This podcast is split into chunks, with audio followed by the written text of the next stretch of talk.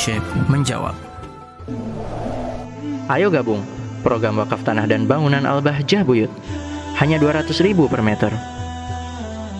Assalamualaikum warahmatullahi wabarakatuh. Allahumma salli ala Sayyidina Muhammad wa ala ali Sayyidina Muhammad.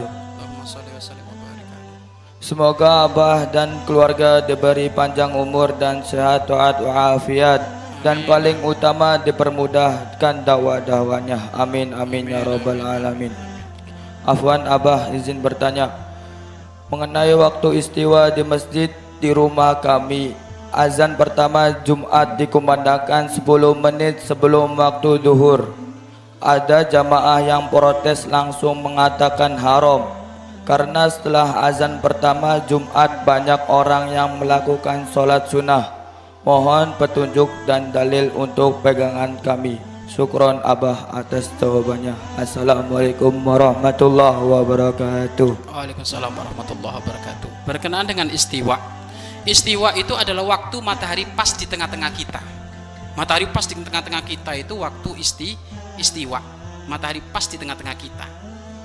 Ya, itu masuk waktunya isti masuk waktu istiwa. Lah, adzan sebelum sholat Jumat itu tata caranya seperti apa? Adzan sebelum sholat Jumat itu adalah dua adzan itu adalah ahli sunnah wal jamaah atau lebih dikenal dari kalangan orang-orang NU itu melaksanakan dengan dua adzan. Adzan yang pertama adalah adzan yang menunjukkan masuk waktu duhur. Jadi waktu duhur masuk itu adzan. Adzan yang kedua adalah di saat imam sudah naik mimbar atau mengiringi imam naik mim mimbar. Itu adzan yang kedua. kedua. Nah di saat kita belum masuk waktu duhur melaksanakan adzan ini bagaimana Pak Ustadz? Memang ini akan menjadi gaduh fitnah. Karena biasanya kalau setelah adzan masuk waktunya duhur itu cenderung setelah adzan itu orang banyak melakukan sholat sunnah qobliyatul jum jum'ah. Iya kan? Apakah ada sholat qobliyatul jum'ah? Ada. Likuli adana ini sholatul liman sya'ah. Setiap dari dua adzan itu ada sholat sunnah bagi orang yang menghendaki.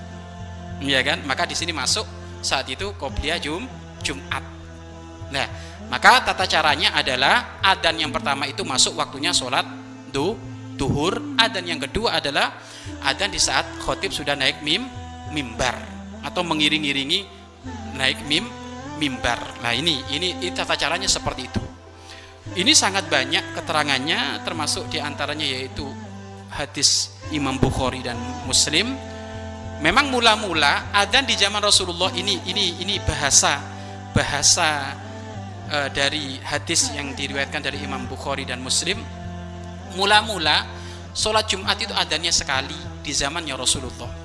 Di ahdi Rasulullah Shallallahu Alaihi Wasallam adanya sekali. Begitu juga di saat Khalifah Abu Bakar As-Siddiq. Begitu juga Khalifah Umar ibn Khattab di saat Khalifah Sayyidina Utsman bin Affan ini ternyata manusia semakin banyak berbondong-bondong yang masuk Islam. Sehingga apa? Kalau pakai adzan satu banyak yang telat.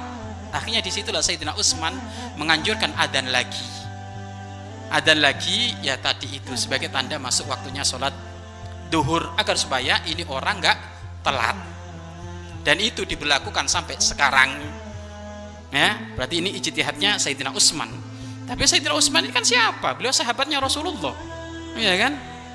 Alaikum bi khulafair rasyidin al mahdiyin ikuti. Ya. Khulafa Rasyidin. Beliau termasuk adalah Khulafa Rasyidin yaitu Sayyidina Utsman bin Aff bin Affan ya. Ini ada hadis riwayat Imam Bukhari Muslim.